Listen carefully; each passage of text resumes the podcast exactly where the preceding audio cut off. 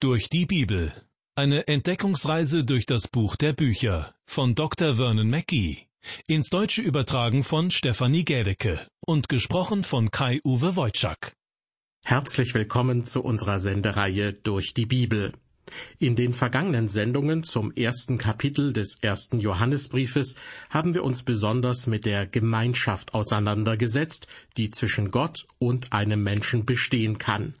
Sie ist, wie wir festgestellt haben, nur möglich, wenn der Mensch seine Sünden bekennt und Jesus Christus als seinen Heiland annimmt. Am Anfang von Kapitel 2 wird Jesus als Fürsprecher bezeichnet, der für die Christen vor Gott, dem Vater, eintritt. Als Fürsprecher ist er nicht erst dann zur Stelle, wenn wir Buße tun oder vielleicht irgendein bestimmtes Ritual vollführen sondern bereits in dem Moment, da wir sündigen, steht Jesus Christus vor dem Thron Gottes und vertritt uns. Wenn ein Kind Gottes mit seinem himmlischen Vater Gemeinschaft hat, ist es nur logisch, dass es dann auch Gottes Gebote und seinen Willen befolgt und ihm so gefallen will.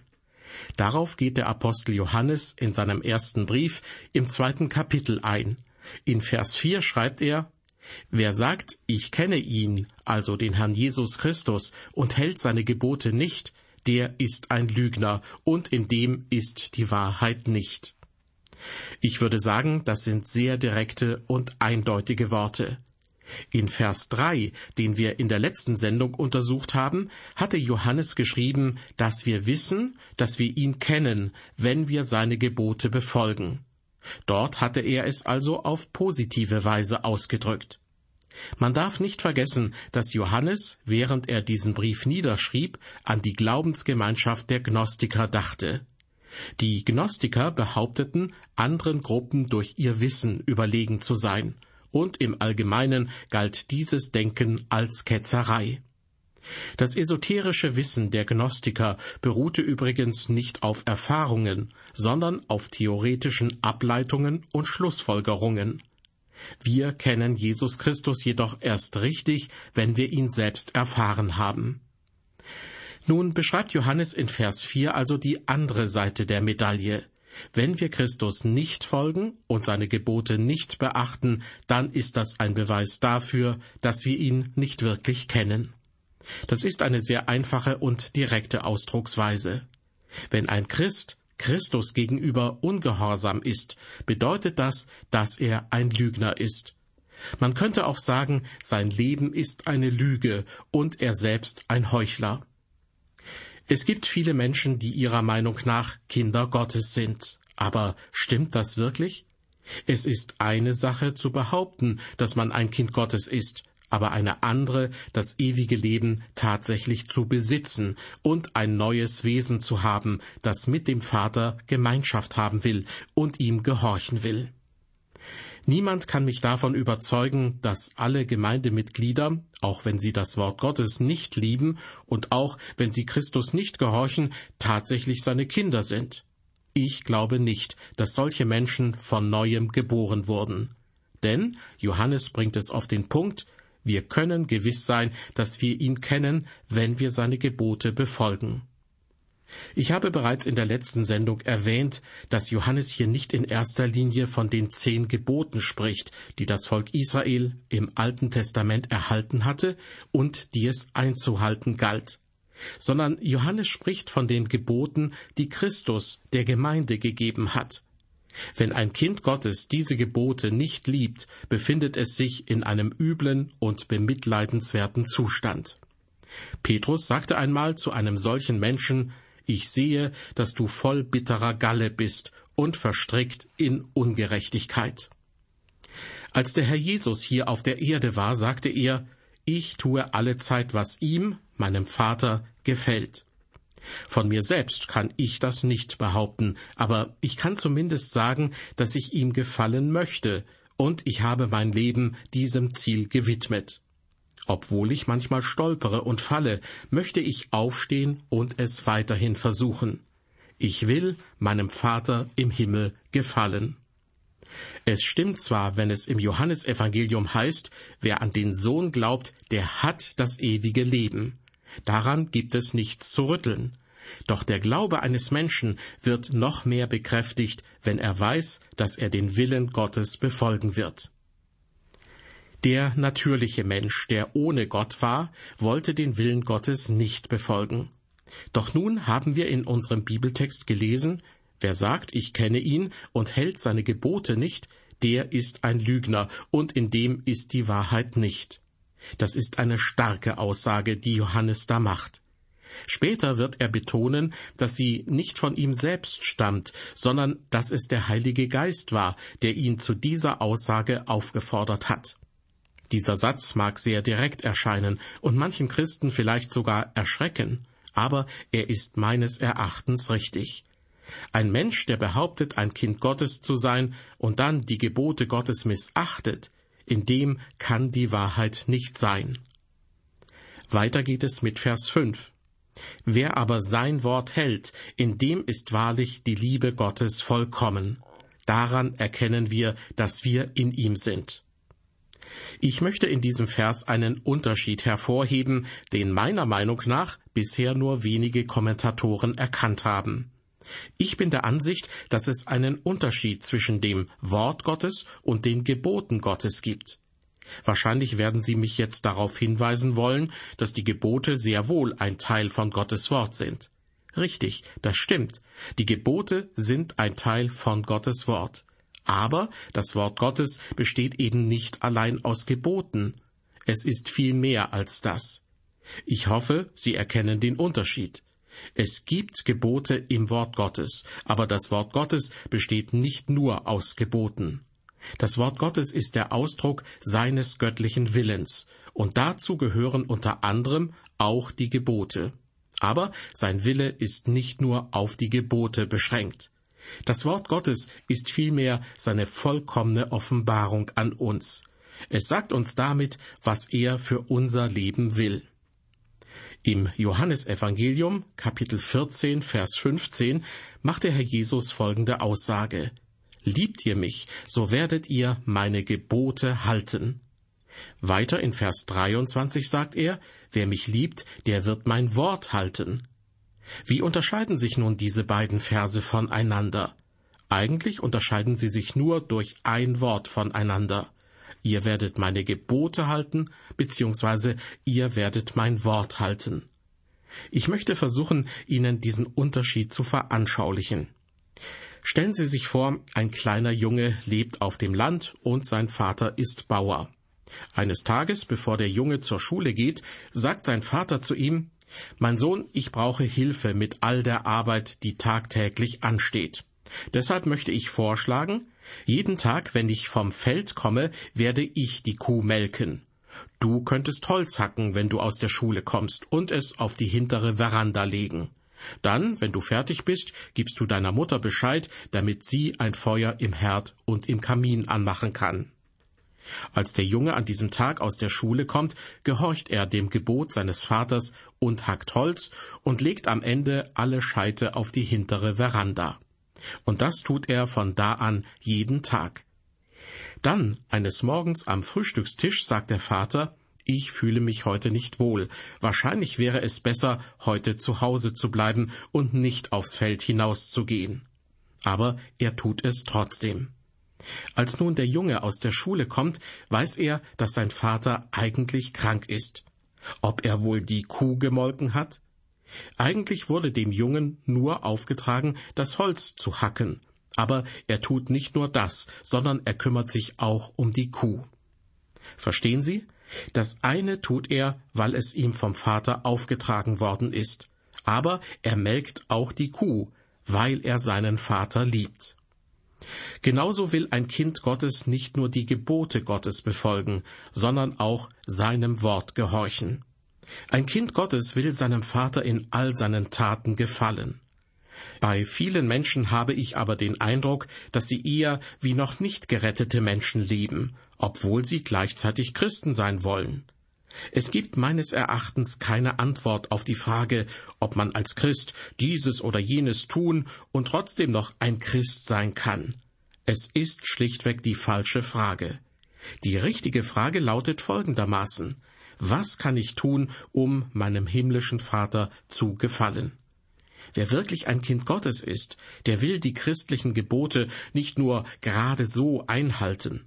Nein, ein Kind Gottes will die Gebote in jeder Hinsicht befolgen und Gott damit sogar noch Freude bereiten.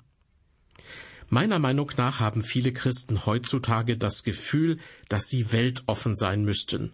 Sie sind gegen Schnaps, aber sie trinken Bier und Wein, und das gibt ihnen das Gefühl, offen zu sein. Und natürlich sind diese Personen der Meinung, dass ich sehr engstirnig bin. Es geht aber nicht um die Frage, ob etwas richtig oder falsch ist. Ich hoffe für jeden, dass er diese Frage schon hinter sich lassen konnte. Es geht hier vielmehr um die Frage, gefällt meinem himmlischen Vater das, was ich tue? Ich will das tun, was ihm gefällt, sein Herz erfreut und mir in meinem Leben Gemeinschaft und Freude bringt. All dies muss auf der Grundlage der Liebe geschehen. Denn Jesus wird im Johannesevangelium mit den Worten zitiert, Liebt ihr mich, so werdet ihr meine Gebote halten. Und wer mich liebt, der wird mein Wort halten. Liebe Hörerin, lieber Hörer, wenn Sie ihn lieben, werden Sie mehr tun, als einfach nur seine Gebote zu befolgen, so wie der Sohn des Bauern freiwillig noch etwas mehr für seinen Vater getan hat. Ich habe das Gefühl, dass viele Menschen nur an die Sünden denken, die man begeht. Ich habe jedoch in einer vorherigen Sendung bereits erwähnt, dass auch manchmal Dinge, die man nicht tut, eine Sünde sein können. Jakobus schreibt, wer nun weiß, Gutes zu tun und tut's nicht, dem ist es Sünde. Es gibt viele Dinge, die ich nicht tue, obwohl ich weiß, dass ich sie tun sollte. Dies sind Sünden der Unterlassung. In der Bibel wird nicht zwischen den Sünden, die man begeht, und den Dingen, die man unterlässt und die deshalb sündig sind, unterschieden. Beide Arten von Sünden sind gleich schlimm. Deshalb sollten wir Vers 5 in unserem Bibeltext ernst nehmen. Ich möchte ihn noch einmal wiederholen. Wer aber sein Wort hält, das heißt, wer sich darin übt, in dem ist wahrlich die Liebe Gottes vollkommen. Daran erkennen wir, dass wir in ihm sind.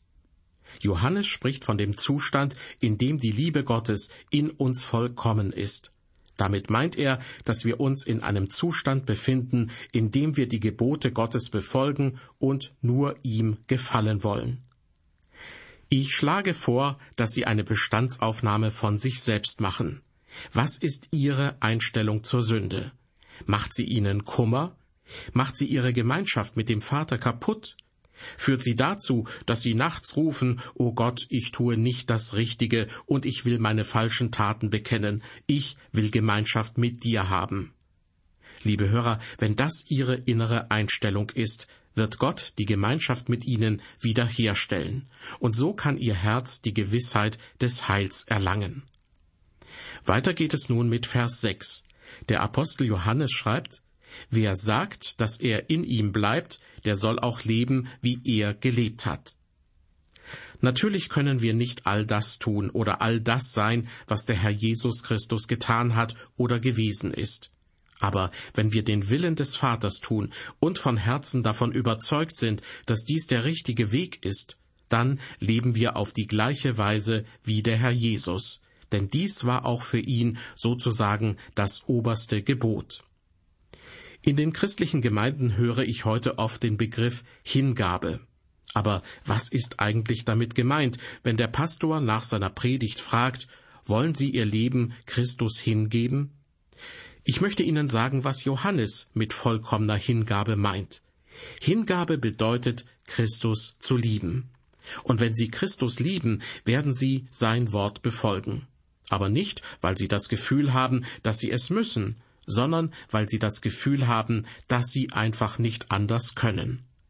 Genauso will man ja auch einem Menschen, den man liebt, gefallen. Man will ihn nicht verletzen, sondern tun, was ihm Freude macht. Das ist auch der Grund, warum ich meiner Frau hin und wieder Rosen schenke. Die Frage, haben Sie sich Christus hingegeben, sollte also lieber so gestellt werden. Lieben Sie Christus. Weiter geht es mit Vers 7. Meine Lieben, ich schreibe euch nicht ein neues Gebot, sondern das alte Gebot, das ihr von Anfang an gehabt habt. Das alte Gebot ist das Wort, das ihr gehört habt. Hier ist von einem alten Gebot die Rede, das ihr von Anfang an gehabt habt. Mit dem Anfang ist im ersten Johannesbrief die Fleischwerdung Christi gemeint. Die Fleischwerdung hatte in Bethlehem begonnen, dann ging sie gewissermaßen zu einer Schreinerei über und schließlich wirkte sie drei Jahre im Auftrag Gottes in der Welt. Mit anderen Worten, Jesus kam als Mensch in Bethlehem zur Welt, verdiente später als Zimmermann sein Geld und war dann ungefähr drei Jahre lang als Wanderprediger unterwegs.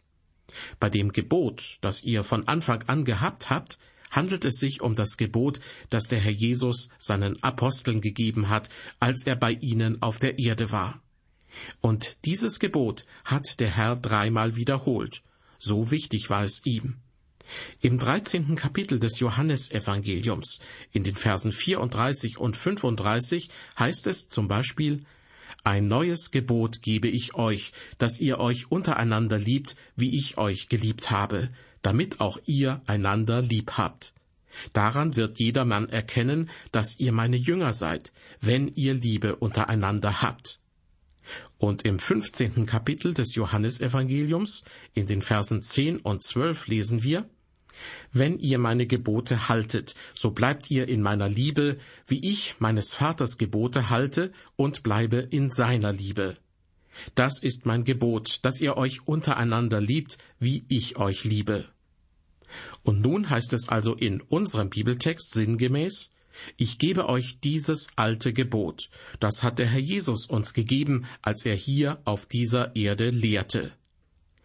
Dann fährt Johannes fort, Vers 8, und doch schreibe ich euch ein neues Gebot, das wahr ist in ihm und in euch, denn die Finsternis vergeht und das wahre Licht scheint jetzt. Warum ist es ein neues Gebot für Christen, die neu geboren worden sind und in denen der Heilige Geist wohnt? Weil es gewissermaßen auf der anderen Seite des Kreuzes gegeben worden ist, also nachdem Jesus gekreuzigt wurde und wieder auferstanden ist, und vor dem Kommen des Heiligen Geistes. In dieser Hinsicht ist es neu. Christen sollen den Willen Gottes tun, und das heißt in erster Linie, ihn zu lieben. Dadurch zeichnet sich ein Christ aus. Ein Christ freut sich darüber, den Willen Gottes zu tun. Denn die Finsternis vergeht und das wahre Licht scheint jetzt, schreibt Johannes. Und deshalb sollte ein Christ sagen können, dass er Gott, den Herrn, immer besser kennenlernt und den Willen Gottes vollkommener versteht. Der berühmte Dichter Friedrich Schiller schrieb, ich sehe alles klarer und klarer. Und das sollte auch bei jedem Kind Gottes der Fall sein. Wir sollten jeden Tag geistlich wachsen. Aber wenn man das Wort Gottes nicht liest, kann man nicht wachsen. Das geschriebene Wort offenbart das lebendige Wort, den Herrn Jesus Christus. Er ist das Brot und das Wasser des Lebens. Wir werden hungern, wenn wir uns nicht durch ihn ernähren. Ein großes Problem unter den Christen besteht heute darin, dass die Mehrheit der Christen versucht, einige wenige Regeln und Richtlinien einzuhalten. Diese Menschen sind wie ein Computer programmiert. Sie haben das Gefühl, dass sie ein christliches Leben führen, wenn sie all diese kleinen Dinge tun. Aber in Wirklichkeit ist niemand ein Computer, sondern wir sind alle Menschen. Wenn Sie ein Kind Gottes sind, haben Sie ein neues Wesen. Ihr neues Wesen will Gottes Willen befolgen. Es will ihm gefallen. Die Finsternis vergeht und das wahre Licht scheint jetzt, heißt es zum Schluss von Vers 8. Wenn Sie sich heute einmal umsehen, werden Sie erkennen, dass die Finsternis noch nicht vergangen ist. Viele Menschen wissen noch immer nichts über das Wort Gottes. Doch das wahre Licht, wie Johannes sagt, also der Herr Jesus Christus, geht über dieser Welt auf, und seine Aufgabe ist es, allen Menschen dieses Licht, dieses Wissen über sein Wort zu bringen. Noch gilt Jesus allerdings als einer der umstrittensten Menschen, die jemals auf der Erde gelebt haben, weil Jesus nicht nur Mensch war, sondern auch Gott ist. Wenn wir uns jeden Tag das Motto vor Augen halten, ich will Gott lieben und seine Gebote befolgen, ich will ihm gefallen, dann wird unsere Gemeinschaft mit Gott immer stärker und zeigt sich in vielen kleinen Details unseres täglichen Handelns. Dies wiederum kann einen positiven, vorbildlichen Einfluss auf die Menschen in unserem Umkreis haben. Deshalb sollten wir Gott lieben und uns ihm hingeben, denn das wird nicht nur unseren Herzen die Gewissheit des Glaubens vermitteln, sondern auch den Herzen unserer Mitmenschen. Ich lade Sie herzlich dazu ein, auch bei der nächsten Folge unserer Sendereihe durch die Bibel wieder mit dabei zu sein. Bis dahin, auf Wiederhören und Gottes Segen mit Ihnen.